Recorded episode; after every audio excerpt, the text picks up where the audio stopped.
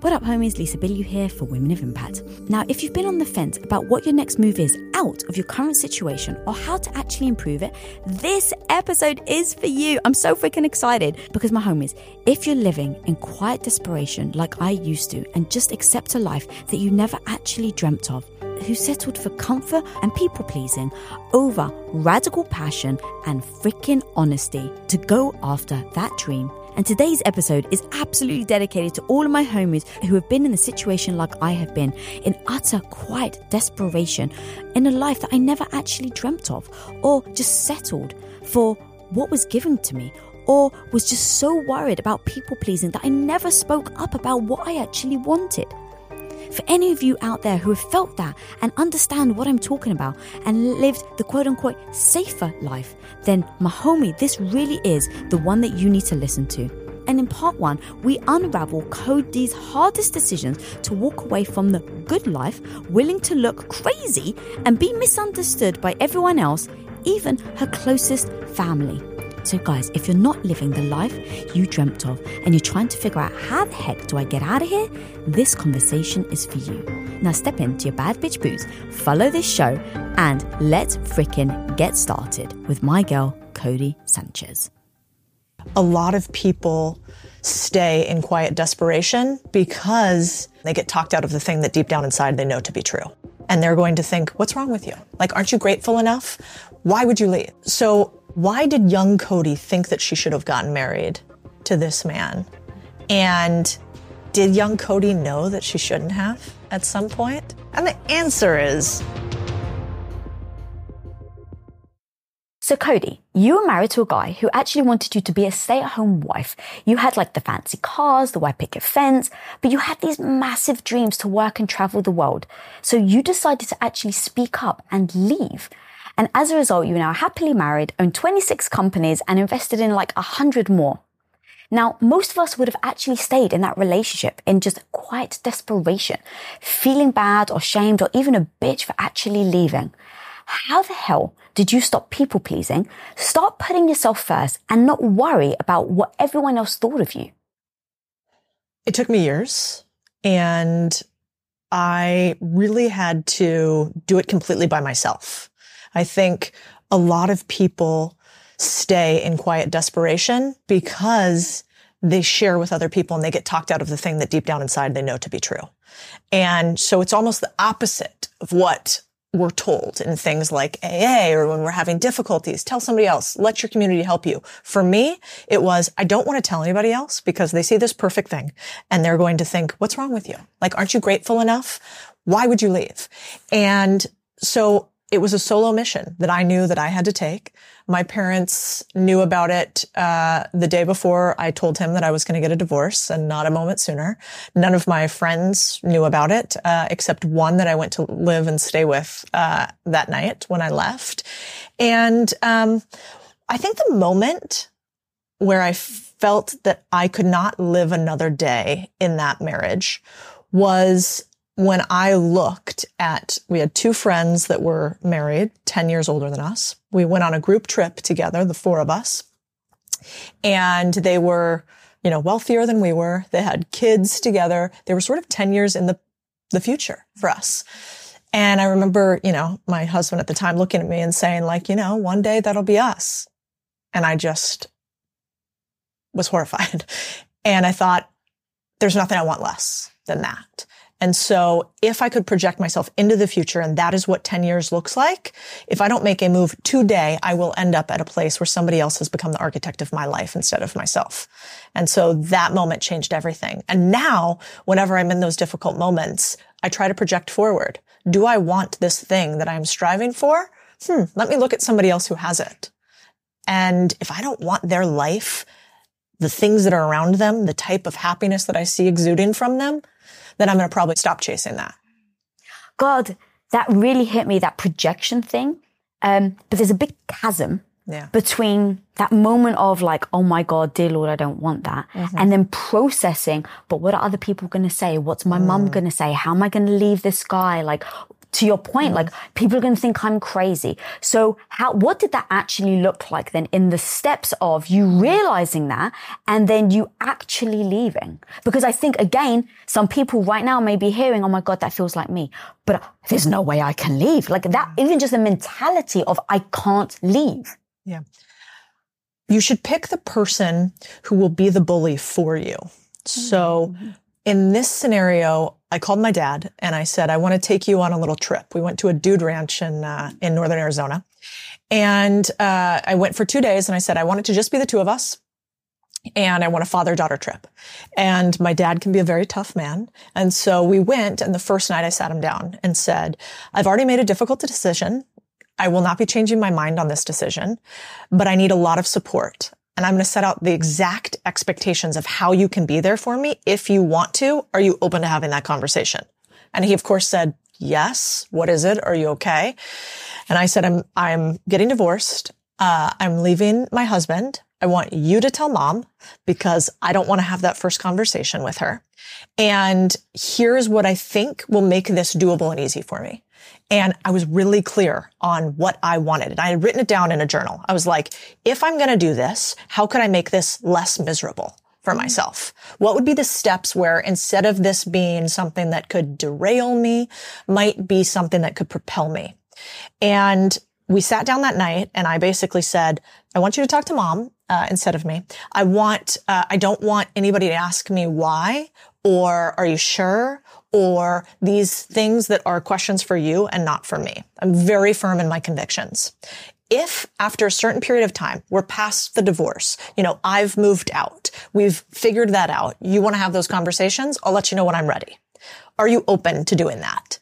And so twice he got to say yes or no, open or not. And twice I got to say, here's the way that I actually need to be supported. I think most of the times in life, we don't get the support we want because we don't actually know what support we want. We've never taken the moment to sit and think, I'm going to do this big awful thing. How could I have somebody else help me do it? And could I be really clear on what the expectations would look like for support? And so maybe give yourself that option. What I've found is that those few people in your life that can be the bullies for you or that can be the support system for you, they don't know how to support you because they're not you. And so the golden rule actually becomes the worst things possible, which is maybe they want to sit up, drink wine and cry all night. And all I want to do is move past it. And then maybe I have the breakdown as soon as I'm done with it. Mm-hmm. So that's what I did. Oh my God, I've got so many questions. Okay. So how did you have such strong conviction of what you wanted? Because as you're breaking mm-hmm. it down, I'm like, that's so powerful. But I think again, where do people get stuck? It's that sometimes they don't e- even know what support looks like, what support they need. Did you write down like your fears? Like, oh, if someone asks me, I really worry that this is going to break me. Yeah.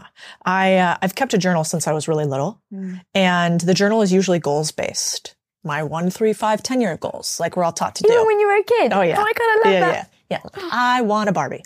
Um, you know, um, but uh, so I've always kept goals in my journal, but I had never done anti goals before, and I don't know where the word came up, but at some point when I was in business, I heard this term anti goal, which is if I accomplish X, Y, and Z, uh, that's incredible, but what would that make that terrible? And um, so if you think about it, you know, you start a new business and you're like, I want to start this new business. I want to make a million dollars a year and I want to do it in my area of passion design. Okay, great. Well, what would make that miserable? Well, I have to work 90 hour weeks to do it. Uh, my, you know, passion now becomes something that I feel like I have to do as opposed to I get to do. And so then you can create your goals in a way, um, that fits what you really want as opposed to what you think you want, which is mimetic desire as opposed to intrinsic desire, what's inside of you as opposed to what keeping up with the Joneses maybe. Mm. And so I just wrote it down. I said, I'm really scared to do this. I also think if I don't do this, I'm going to be miserable the rest of my life. So how could how could I help myself make this less awful? And I wrote down all the things that scared me, like uh, my mom crying, uh, me disappointing my mom, um, you know, your friends thinking that you're selfish. Oh, what if they think they're, that I, you know, had infidelity? What if they think that it was my fault and not his fault? Am I going to even explain faults? What would that look like? Mm-hmm. And so I wrote down all of this stuff. And then I have this good friend, Stacy, and she, um, always, she, she taught me something really cool, which was, that it takes actually a lot of strength to allow somebody to support you. You know, if you think about it, you're probably similar weight on my shoulders. I can handle it. Don't worry about it. I got this. And there's actually something pretty beautiful in allowing a few other people to be support systems for you. And so I had never done that before. I would never ask to stay at a friend's house. I would always stay at a hotel. I would never lean. And this was one of those times that I thought, okay, if I'm going to be able to lean on two people, I want to be really clear on what that looks like. And now I do that for anything that scares me. Wow. What do you think you would have done if your dad didn't respond in the way that he did, if he was just like, no, I'm not going to tell your mom. And what do you do? Right. And he just completely ignores your request. So I had that scenario plan. People these days talk a lot about manifesting. I think about if then statements. Mm. So instead of a manifest, I hope that this happens. I go, well, I hope that X happens. But if Y happens instead, then I'm going to take this action. So everything just becomes like a little pyramid of like, if this, then that, if this, then that, if this, then that. And when you do that, I basically said, okay, my dad might say, no, you need to tell your mother. This is, this is a, you know, this is a pivotal moment for you. I don't feel comfortable telling her. All of these things he could have said as response. And what I had prepared, didn't have to say was, um, that doesn't work for me. Period. Silence. It's uncomfortable. Mm. When we just go period silence, that doesn't work for me. Often what you find is the other person will go, well, what does work for you? And then I would repeat back the other thing. What would work for me is this. And then they might come back and push on you again, at which point I would say something like, there's two ways for you to be involved. The first way is what I talked to you about. And the second way is we can talk after I've done the divorce and I've moved through it. And you guys don't have to be there for me. So what I'm actually saying is there's only one way for you to support me, but I'm giving you an option or an out of just not being involved. And you know, I think what I realize in life is you, you, can either have difficult conversations up front or impossible conversations at the back end. And so I will take difficult to avoid the impossible. But it took years for me to become confident enough to even do that thing because we project out. We think it's going to be worse than it is. Mm. And that's why you go, okay, it might be, but if then, if then, if then. And typically I've never had more than two if thens go sideways. So the third, fourth thing isn't necessary. Mm. We all think the world's going to be, we're, we're, chicken littles thinking the sky's going to fall all of us. Uh, I love that so much. Um, so it took you three, uh, multiple years to build that confidence then. Yeah. What steps did you have to take to build that confidence, to get to the point where you were able to then realize that life didn't suit you, then yeah. speak up and then move out? One of the best things that happens to people young, I believe, is getting put in jobs and positions where you are told no continuously. Building up an armor of no, of you're not good enough, of, you know, this doesn't work really makes a lot of things easier in life. And so for me, I was in finance and I was doing sales. So I was during the 2008 financial crisis doing investment sales to people who were losing everything at that moment. You could imagine me calling and saying, you know, Hey, I want you to put through this order and I want you to come into this IPO. And people are like, what is wrong with you? Like lose my phone number for eternity. The world is ending. And, uh, and I did that for years and years and years. And so once you have failure so repeatedly, you realize that you're not going to die, right? People telling you no, people telling you that you're not good enough. It hurts at first. And then at some point it stops hurting. You know, you look at little young boys, right? And the way they speak to each other, like, you know, you're so ugly. That girl's never going to say yes when you ask her out. Women, we don't have that as much. We're like, honey, you're beautiful. You're perfect. You're great. Right. And so we don't build up this armor of no's.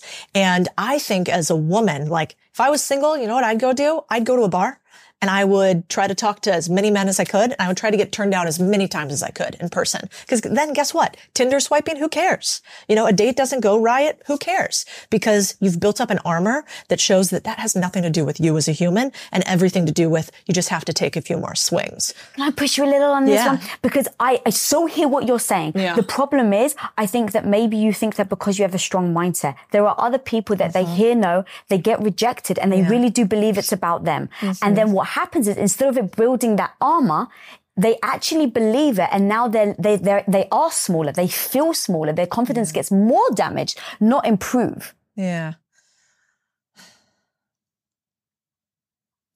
I think you're right. And it never feels good to fail or get told no. I'm not sure it ever changes for any of us. Um, but there's really only two options in life, right? The first option is that you can assume positive outcomes continuously and be disappointed. And the second is that you can have difficult things happen to you in life and realize that the universe only gives them to you because they think the universe thinks you can handle it. You know, I have, we have a mutual friend, Layla. And we were talking about her before, and we have this thing that we talk about called Tuesdays. Um, and so basically, we'll text each other uh, all the impossible things happening for us right now. So family things, losing a bunch of money, deals going mm-hmm. sideways, people getting fired. And then at the end, we kind of make this just like just another Tuesday. And the, the reason why is because we think we have a belief. We have chosen to believe that every single problem that comes before me means that I am capable of handling it. Now, I don't feel like that every single day, but if a problem happens and I start to say, huh, this means that I must be able to fix something, that the universe thinks I can handle this problem, then I become more and more appreciative of problems because they take me to the next level. I don't know how you start, but I do know that if you could just take that tiny frame, which is something bad happened, huh, I expect that to happen because that's life. And two, this bad thing that happened, that must mean I could, I could figure this out. If you could mm-hmm. change your mindset to that, then everything that happens to you is that old Tony Robbinsism. It's really happening for you. Yeah. I love that. If you own your own business, when an employee leaves your company, whether on good terms or bad, it can feel, I hate to say it, but it actually can feel personal, like you and you alone are the one to blame. And it actually may even trigger you to lock down your business, not open yourself up and not actually risk trying anyone else. Like you actually would your heart after a bad breakup and avoid looking for that new partner altogether. Well, let's face it, sometimes we can do that with highs as well. And trust me, guys, I've been there. I get the thought of bringing in a new stranger into your business actually fills your heart with more anxiety than it does love and joy. But when you post your jobs on LinkedIn, you can actually feel the confidence that you will find the right person for the right job fast because LinkedIn isn't actually just another job board. LinkedIn has a vast network of more than a billion billion with a B professionals, which makes it the best place to hire. Because guys, it gives you access to professionals that you actually can't find anywhere else. And so LinkedIn does all that while making the process easy and intuitive, which then makes hiring with confidence easy when you have that many quality candidates.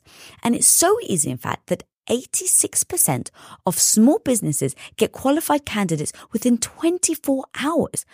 So post your jobs for free at linkedin.com slash Lisa. That's linkedin.com slash Lisa to post your job for utterly free. And of course, terms and conditions always apply. So I want to actually go back to you. You've heard you talk about like the golden handcuffs. Mm, yeah. So in these moments where you've got like a beautiful house, like I said, you've got the cars. It, it seems like growing up, right? At least for me, I was taught that that, that means that you've, you've made it, yeah. right? You've got the lovely husband that loves you. You've got the cars. You've got, right? Like the, the, the things that you think you should have. Yeah. And so they, they're the golden handcuffs because now you feel like you can't leave. Mm-hmm. And so did you ever worry about what was on the other side of leaving? And then how did you then, as you're nodding, how did you then actually decide or figure out that the unknown was better than the golden handcuffs that you were in? Few things. One, what you guys do here on this podcast is incredibly important because I truly believe you can't be what you can't see. And it is much easier to travel a path that has already been worn. And so when you're walking in the woods, you, you typically, you know where to go because there's some sort of footpath that somebody else has traveled before you. And I know that most problems that I have had or that you have had, they've existed for millennia. You know, we humans have these repetitive cycles over and over again. And so why would I try to recreate the wheel entirely and figure this out by myself. Mm. I did sort of the same thing I would do in business, which is I went and got a coach who specialized in divorce, who was a woman that I liked. Mm. She was a therapist. I paid her 50 bucks an hour and I went and talked to her about this is how I feel about divorce. I think afterwards nobody ever may date me again. I think I might be completely alone. Maybe I'll be childless. Maybe I'll never have sex again. You know, all the crazy stories in your head. Everybody's going to hate me. I'm going to lose all my friends. And it took somebody else who had an unbiased third party opinion, who was also divorced, who was also an expert to say, I want to play this back to you. Let me repeat to you the words that you just said. Does that seem reasonable? You, you're young, you already have friends, you know, you have one husband that loves you. Could you find another one, do you think? And her repeating my words back to me made me realize, oh yeah, that's a little ridiculous. That's not a reasonable thing to think. And she was a pro, right? So I got to get, I got to push off my fears onto somebody else's profession. And that helped me a ton. So that was step one. Step two, she said something to me that was really powerful then that I'll never forget, which is uh, the power of place. She said, the second that you leave, you're going to feel like you turned a house into a home. You turned a you know, relationship into a marriage. Um, you know, you left behind your dog, which was heartbreaking for me at the time. And, uh, you're going to feel completely untethered and humans were meant to root. And so she's like, I want you to do one thing when you leave. I want you to go get the most comfortable, cozy, perfect place for you. Doesn't have to be somewhere crazy. Mine was a little townhouse surrounded by trees. And she's like, I want you to decorate it. I want you to nest in it because there is power in having your place. And that was some of the best advice I ever got. I still remember that little townhouse. Um, I almost want to buy it back and like give it to other women because there was something so powerful about knowing I can make my own house a home. It doesn't have to be this one that I was living in before. God, that's so strong, the power of place. Yeah. Um, and I've also heard you say you just have to be willing to lose everything. And I just yeah. have a quote of yours. I had to lose everything, including the person I was, to become the person I wanted to be. Yes. How do you then actually do that? Because in those moments where I can just imagine, right, you're moving, so you're, you're saying the power of place, the power of place, but you're repeating it to you, right? You know, but I'm sure, I'm guessing there were moments of tears and oh, yeah crest being feeling crestfallen? Did you have any doubts? Like, with any regrets in those moments? Um, because in your quote, right, it's like the idea of losing who you are can be so damn scary. Like the identity of being a wife, the identity, you know, even though you've come through it in so many beautiful ways, um, take me through that transition. Oh yeah. I mean, it was awful. I, uh, the worst part for me was actually, um, they say that you go to therapy, uh, men go to therapy to stay and women go to therapy to leave. So when I, so we went to therapy and at some point, you know, it just, we came, it was a culmination. And, uh, and I remember coming home that day and it was dark at night and I had to tell him that I was leaving and wanted a divorce and I was going to leave that night. Like literally that night. That night. So you tell him and then you're ready to leave. Yeah. Ooh. Yeah, like that. And big, big dude. And I remember him looking at me. And um, when I said those words, he just crumbled, you know, to the ground, crying. Now, I wanted to be divorced from the man, but I'm not a heartless monster. And it was the worst thing I've ever seen in my life. I'll never forget that moment. And I'll probably never stop having some shame or guilt surrounding it because I had promised to say forever to somebody. And then I broke that promise. And that meant something to me then. And so when I left that night, I remember going over to my uh, friend's place. I was stayed in her guest house and fucking Eat, Pray, Love came on the TV. and there's this scene in Eat, Pray, Love where uh, Julia Roberts like is on the ground in the bathroom. You remember that yeah, scene? Yeah. And God's like, get up, you know, get up. And I'm just watching it like this, like basic bitch, sad bastard in bed, just bawling, you know, and watching Julia Roberts on the floor. And, uh, and I remember kind of like laughing at that moment, but just crying. And I was like, what we're going to do is we're just going to allow ourselves a night of tears. It's okay. Like I typically am not a big crier. I just do what the good immigrant thing is, which is like take all your feelings, shove them down inside, you know, like never let them out. And so, uh, so I remember just saying like, we're just going to cry tonight. And so I had that like big therapeutic cry of a night. It was tough. And then when I woke up in the morning, I was like, I feel a little bit better. And I think there's probably some sun on the other side of this. But there are many moments where I felt really sad and heartbroken, even though it was my decision. And it's okay if you're on either side of that equation the wild thing is, however many years it is later, eight years or nine years or whatever, um, you know, he's way happier. Like married, kid, great with the person he probably should be. And I'm with the person that I should be. And look at all the shame and guilt I had for allowing another human to live the life that they were supposed to and being brave enough to say, this isn't working for either one of us. Mm. And so what if the story is actually that the thing you're so scared to do is the exact thing you're supposed to do? And what if you could let that sink in for a second and actually believe it and then realize that in that difficult decision, you are avoid- avoiding an impossible decision later on. Oh, that's so strong. So why do you think you still have shame and guilt now? Mm, you know, there are moments in life that I think you, you honor by looking back on and saying, why did young Codie think that she should have gotten married to this man? And did young Codie know that she shouldn't have at some point? And the answer? answer is Yes. Really? You knew before? Oh, yeah. I actually think, and I'd be curious your take, that um, we women, we have this like inner little good girl inside of us. And this little good girl kind of does what she's told. And she, uh, it plays nice. And sometimes she's just a wallflower. And it's a voice that was told to us by society, by our mothers, whoever, that, that, you know, just be quiet, be nice, be a good little girl.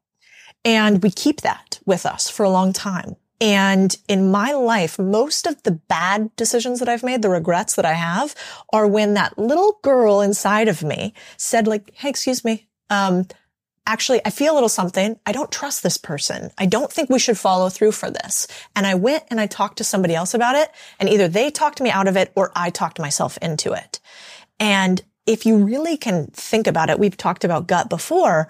Most of us have that gut inside of us that we just, we bury or we don't listen to or we don't believe. And I actually think you don't need more advice typically. You need to listen to your fucking gut. Mm. And I knew. And so that's why I have some shame is like, it's not so much shame as like, remember, Remember, Codie, like you know, nobody else does. Nobody else has to live your life. You have to deal with the repercussions of your actions. So why not be the one responsible for making them? Yeah. Oh God, that's so powerful. And I totally know what you mean about that little girl voice, uh, or the good girl voice, I should yeah. say. And I think of myself now instead of, cause I, I, I try really, like, because I've had so many health issues, I try not to carry any guilt or shame about anything. Yeah. And so now I kind of look back in moments where I was like, I, I probably should have made a different decision. And I just go, I just take inventory. And I was like, mm. okay, what was my body telling me? How do I now use that as a sign so that then the next time that comes up, I can go, oh, remember, remember you felt that before? And so yeah. now I can go, thank you for teaching me now in my adulthood so that I don't make that same mistake again. So good. Um, but do you think that that it becomes because you said either like other people are convincing you or you're convincing yourself, that becomes louder than the little girl that's trying to warn you. Oh, yeah. It's so easy to get talked into or talked out of the things that you actually should do with your life. In fact, in my opinion, that's why we're where we're at in society today is because all of us are listening to all of the other voices that are telling us what to do. You know, we're, we're lost in our social media scroll nonstop because the algorithms are actually made specifically to steal our attention mm-hmm. and probably because we're living lives that don't really align with what we want out of them. So we want the distraction. Mm-hmm. And, uh, and so I think that most of our lives, unless we grab it and we twist it out and we pull it really hard are created by somebody else. Mm. Because most of our, our lives were taught, you know, you sit in school and they tell you what to think, not how could you think for yourself. And when we're young as kids, it's, hey, don't act out in this manner or another. And it only takes me seeing a few of my girlfriends who lived lives that they thought they should uh, and never woke up for it from it for me to realize that that is not what we want to do as women. Mm. We have to listen to this and do less of this. Yeah, God, there's so many people with the shoulds, right? Where oh. it's like, especially if you come from a cultural background or yeah. like, you know, very traditional, there's the expectations that can be put on you. Um, you know, I, I ended up, you know, being a stay at home wife for eight years to Tom. And yeah. that was the last thing I wanted. But I just got in the habitual motion and then had the belief that that's where I'd end up anyway, because that's what I was told as a kid, you know, from like all the subliminal messages. Like I would fall on the floor. Like if I'd ride a bike and I'd fall off the bike and I'd scrape my knee. Um, my grandmother would come running up to me. She's like, Oh, it's okay. You're going to be okay by the time you get married. Like that was her reassurance. Like, don't worry. Cause like a marriage is if that was like the end goal And so that, imagine that to like a four year old or a six year old little Lisa. And you get that subliminal message all the time. Of course you end up in a life that maybe you didn't ask or want. Um, because you're, you're, being told that you should. And then that's why I really wanted to start on your story about how the hell you broke out of your marriage with the white picket fence and stuff. Because there, there are so many people listening now that never broke out and they're, they're 20 years, 30 years in. And now they're like, holy shit. Like, now what do I do? And so that pivot, that the, the catalyst for someone to realize, stop doing the shoulds. How do I take my power back? I'm leaning into it so much because it doesn't matter what life, like if you're in the corporate world and you, all you've ever wanted to be is a mother with like a bunch of children. I think even now people are worried about making that pivot because society says as a woman, you should be an entrepreneur, you should have your own yeah. business. And so now they're feeling guilty about changing their lives. And so this is why I love hearing your tools and tactics because no matter what life it is, if you can get started, if you can build that confidence to take your power back and really make that shift, now could you imagine what we women could do? Oh, a hundred percent. Um, so we were talking about it before. I used to think that tactics were what you want. But what I didn't realize is that if I didn't believe in me, then it didn't matter if you gave me all the steps. I just wouldn't listen. I'd yeah. black out. And so I think it's really important if you're feeling in one of these stuck situations, whatever that is. It could be divorce. It could be your job. Trying to listen to the stuff that makes you believe in you again. And that is a forever journey. I mean, I have this, what I call my Bible, but um, basically it's in my Evernote and I've had it for, I can't even imagine how many years now. Um, but it's every single quote I hear or read that inspires me. And so, um, when I get down or when I feel like I'm a little lost, I go back and I read through it. Um, and so I read, you know, there was one I was reading the other day that I just added that I loved, which is, I can't remember who it is, so somebody can tell us online, so I'm not plagiarizing. But, um, she said, when I get to the end of my life, I hope that I won't have just lived the width of it, but also the length of it. Mm. And I was like, I love that. Just the visual of, you know, a life lived shallow at the very top as, to a, as opposed to a life that could have been lived this big. And so I'll, I'll sort of wear those quotes like a little bit of armor. Anytime I'm going to have a difficult decision, you know, can you go and can you read the words of those who are stronger than you and steal their strength? And that really helps me.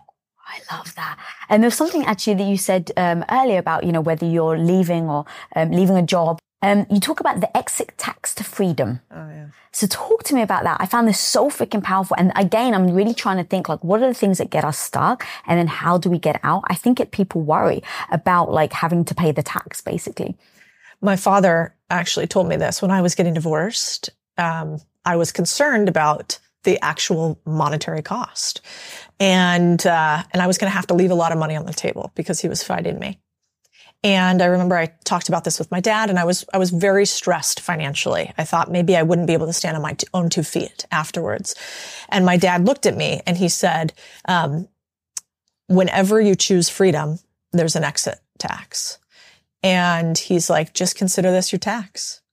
And for some reason that resonated with me because I thought, well, when I make money each year and I pay the government some sort of tax, it doesn't cripple me for the next year. It's just a toll. It is a toll you will pay on the highway to freedom. And I think that's a really powerful thing to realize. Like, I know there's going to be a price and I'm going to pay it. And then what's wild is what's going to happen to you.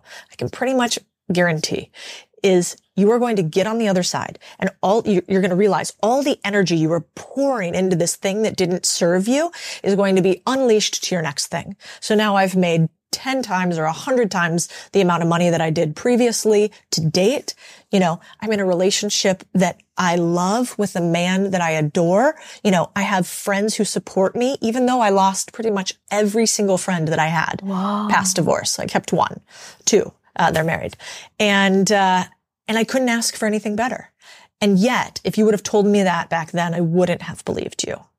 But again, perhaps it's just flipping those questions. What if it becomes easier, better, more incredible, and richer on the other side of this impossible? Mm-hmm. How did you deal with losing those friends? um, one, sometimes you don't have a choice. So what are you going to do? Chase people who don't want to be friends with you? Oftentimes I think we do that. You know, we're like, Hey, what about me? What about me? And at some point I just thought, if you don't check in on me, support my businesses, you know, engage or comment with my stuff, um, call me to invite me to things. If you are not an active participant in my life, then at best you're a voyeur and at worst you're a hater. And I don't really have room for either one of those two things. And so if that's where you're at, then I wish you well. Do you really wish them well? Yeah, I do. I do because they, I really think that each of these people served me, even though, mm. you know, my ex, there are many reasons why I got that divorce that I don't think were my fault. But man, I'm really thankful for him. And I really do wish him well because I don't want to leave behind a trail of dead bodies. You know, I would rather leave behind a trail of humans who are a little better off. And maybe they're not going to be alongside me anymore, but in the past behind me, they're growing at their own pace. And that's pretty incredible. I think that's super healthy. I just know that for me, I think it would be hard for me to kind of especially if I built my friendships and they mm. kind of basically chose him over me, yeah. it would make me start to question that relationship that I had with them in the first place. And then I think that part of me, at least in that moment, would maybe spiral and be like, oh my God, was it all fake? Were they just with me because of my husband or because of the dynamic? Yeah. Well, what if they were? I suppose is the question that I asked you. Yeah, that's a, that's a good question. I think I would then identify, because I love going backwards in time, right? And identify what were the things that maybe there were flags that now I can take with me into my next friendships that I can now make sure that they're much more genuine and that it's way more deeper than just the surface level of, you know, maybe where you live or who you're married to. Totally. I think, you know, we're sitting in Hollywood, right? A place mm-hmm. where many people are friends with many people because of the things that they have or the people that they are, right? And my husband and I have this line we like to say, which is we like to choose sides. And so, um, in this day and age, there are so many people that don't want to choose a side. You know, they want to be politically correct everywhere. They mm-hmm. want to um, choose a side after they kind of have seen how the dust settles, right? And my husband and I don't believe that. Like, if you are one of our chosen few, we will we will choose your side and even to our detriment. And so I think, you know, he was a special forces military. And so he meant that literally, you know, as opposed to figuratively. Oh, yeah. But, you know, he was okay with violent action on a side that he believed was right. And so that to me separates the type of humans I want to be with now. So even, you know, when we had everything going on with you know, what was happening over the last couple of years. And, you know, we were worried about what if our friends, what if we all have differing opinions on the stuff that's happening? And what we realized is whatever our stance is going to be, we're going to say it and we're going to stand by it. And uh, people that choose to support us for that, great. And people who choose to not to, will note. You know, and uh, and so to your point, it's that constant inventory of like what is the level of our friendship? And it's okay to have acquaintances. There are many people that I'm like, of course I'll help you to this degree. Mm-hmm. Um, and being really honest about those, who those people are. But again, I think I go back to, I knew, like I knew in my gut, if you have friends right now where when you get together with them, you talk about people instead of ideas or instead of, um, inspiration. You know, if you have people in your life that are always telling you stuff that's a little gnarly about others, like, you know, they're not going to be there for you. And so it's how aware of your relationships are you? And at that point, I was not aware. I was keeping up with the Joneses, you know, real housewives of, of Dallas. And that's, that's not me. I was in a situation fairly recently where that happened. Uh, and I literally just got up and walked out. Oh, good for you. I was like, I, I don't want to shame anyone. I'm not here to shame. If they want to do them, they want to gossip. Like again, I don't think that's my place to tell them what to do. Because totally. again, everyone needs to live their own life. But I was like, I cannot be a part of this. And so literally in the middle of the conversation, I just went whoop, whoop. And I went out and I text my friend and I said, please let me know when this conversation's over and I'll come back in. Oh, good for you. But I was like, I cannot be a part of this conversation. That was just important to me. But that took time. I was going to say, yeah. And, and like, what is it? Is it just a muscle that we build? That you hear a few of those and you stop speaking first? No, it probably Yeah, is, yeah. it's like a stair step, right? Exactly, yeah, a- hundred percent. Because once upon a time, I would have engaged just to try and fit in. Me too. And even if I didn't necessarily believe it, I'd be like, "Oh my god, yeah, Yeah. You know, because I was like, I don't want to be the only one, like the odd one out. Totally. And but that was my insecurity. Yeah. And then it became to your point of when you're building your confidence, when you're building that strength muscle, you're like, next time I'm just not going to engage, right. And I just tell myself, like, how am I going to act next time? And to your point, exactly how you do is like, okay, you're going to say this, you're going to do this, and so I would like next time you just you don't chime in, Lisa, you just sit there in silence. And I sat there in silence, and I still didn't feel great. Yeah. And so I was like, okay, next time, Lisa, you're just going to walk out. Be polite, but just walk out. And so I just made a promise to myself that the next time I found myself in that situation, that I would just walk out. And I did. And I was very proud of myself, actually, that I didn't engage. Um, but I didn't need to tell anybody how I felt. That was also another thing. And even now, I'm like, I would have handled it exactly the same way. I don't feel like I'm the person. Um, people don't need to start shaming other people based on the way that they live. Totally. Um, I think that's so powerful. But when you, what's interesting though is when you're around dynamics, as you start to change, you start to grow, you start to put out boundaries. There's a lot of people that will start to be resistant, um, and they don't like your growth. Yes. And I've heard, I got a great quote of yours where you said, the person I have become is not who the people I love loved. And I had to move past that. So talk to me about how the hell you move past it, especially when there are people in your life. Like when it's friends, I think it may be a little easier because you can distance yourself. You can have like one type of relationship with them and another type of relationship, you know, with your, your girlfriends, another type of, with your business girlfriends. Like you can have that. But when it's family, when you grow and you realize, oh shit, like they loved the old me.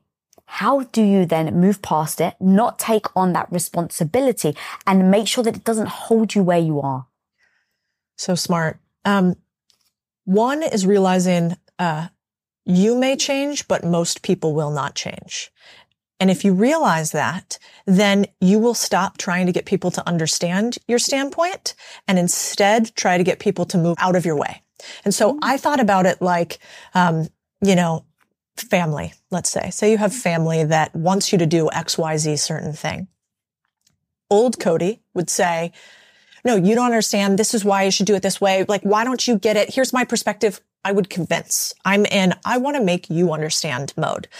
I flipped the script and got to, I want you to get out of my way mode, which basically means I don't want your mind to change. If you're happy where you're at, more power to you.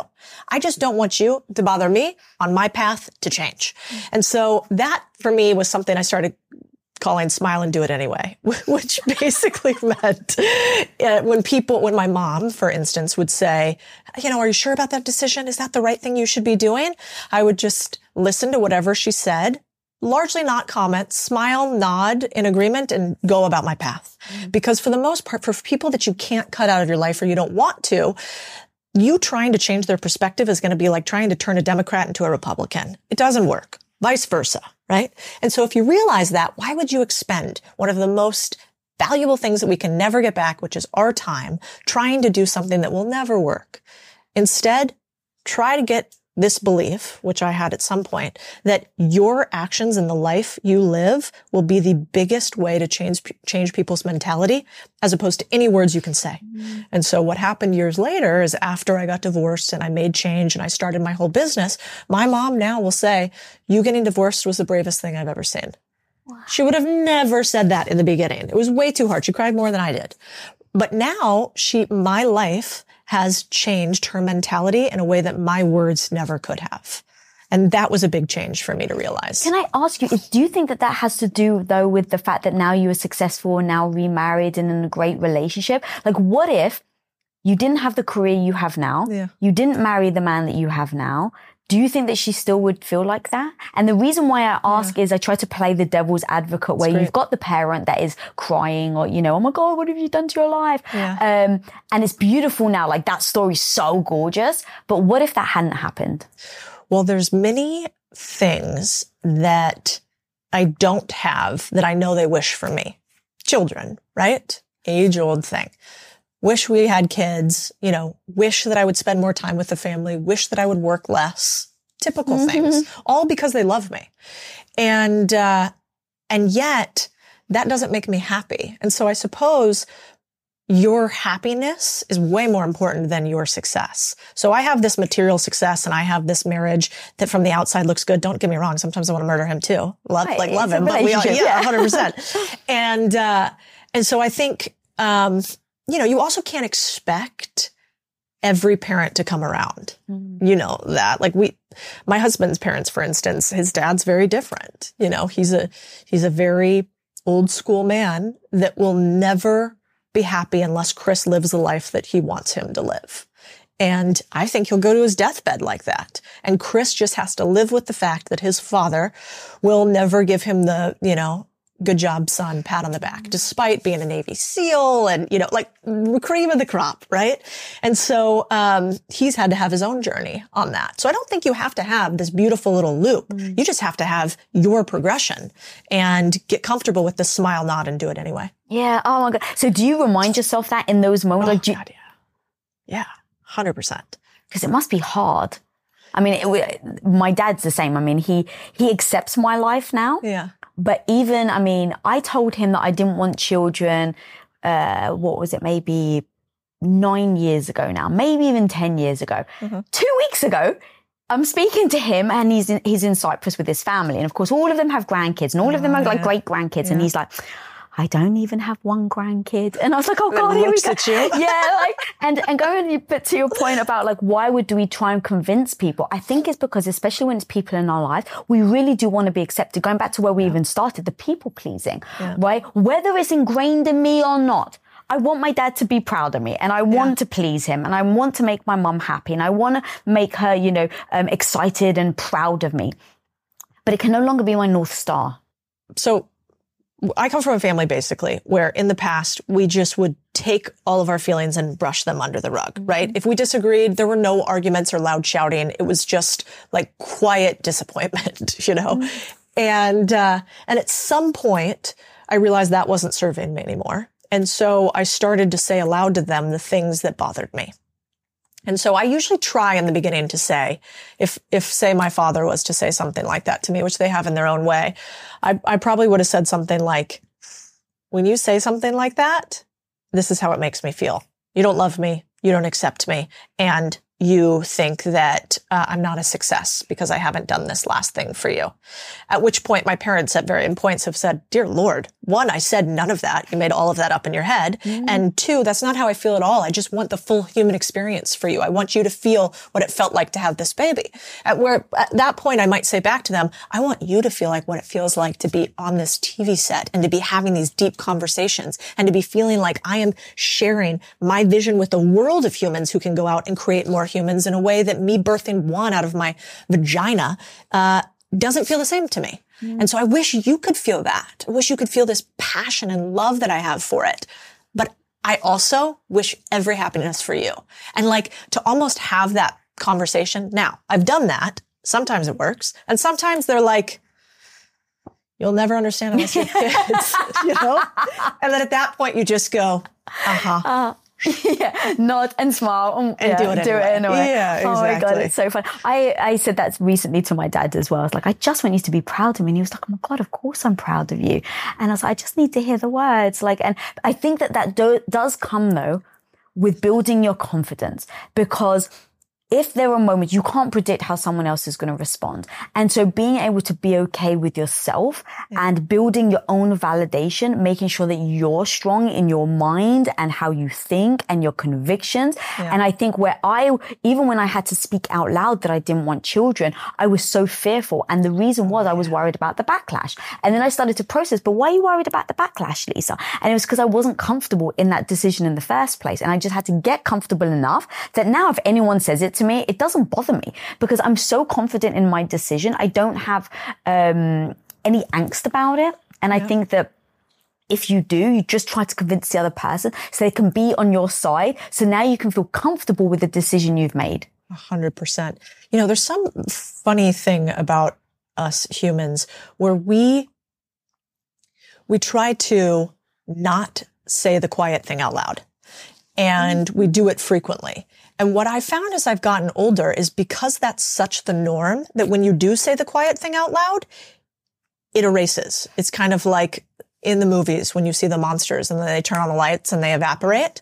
And so I've tried to have a practice lately of quiet out loud, which is, you know, when somebody says something that I take a certain way, as opposed to just having it sit inside and sort of sit at that seat of resentment, I might say back to them, huh, when you said that, this came up for me. Am I off base on that and allowing them almost the chance to come back? And this sort of happened because I had a deal go bad the other, like a month or two ago with a, with a person we were really close with. Like I am talking super good friends with that ended up stealing from us. Oh God. And, uh, myriad of reasons. And, and I remember there was a moment where he was pitching that we invest in this company and do this deal. And he became really close with my husband. And I had one of those gut moments where I was like, ooh, something right there that that guy said made me not trust him. And I talked to my husband around it. My husband was like, well, do you think you're kind of being hard on him for this? And I was like, oh, okay, probably being hard on him. And then afterwards I was like, I knew it. I knew that moment and I heard it. And so after that, uh, we had another si- similar situation come up and I almost overreacted. You know how sometimes instead Yeah, of stair yeah, step, yeah. you're like, I was quiet last time, so I'm going to yell at you this time. And so the, the second time when this came up, somebody brought up a deal that they wanted to do with a friend and I just was like, no, I feel, I feel things here and no, you know, and then, and then I had to like reel it back and sort of figure out why I was so intense. But learning to say the quiet thing out loud, it's amazing. I've never once regretted saying the quiet thing out loud and I regret every time I don't. Ah. And so maybe try that on for size and see if it works. Anybody listening?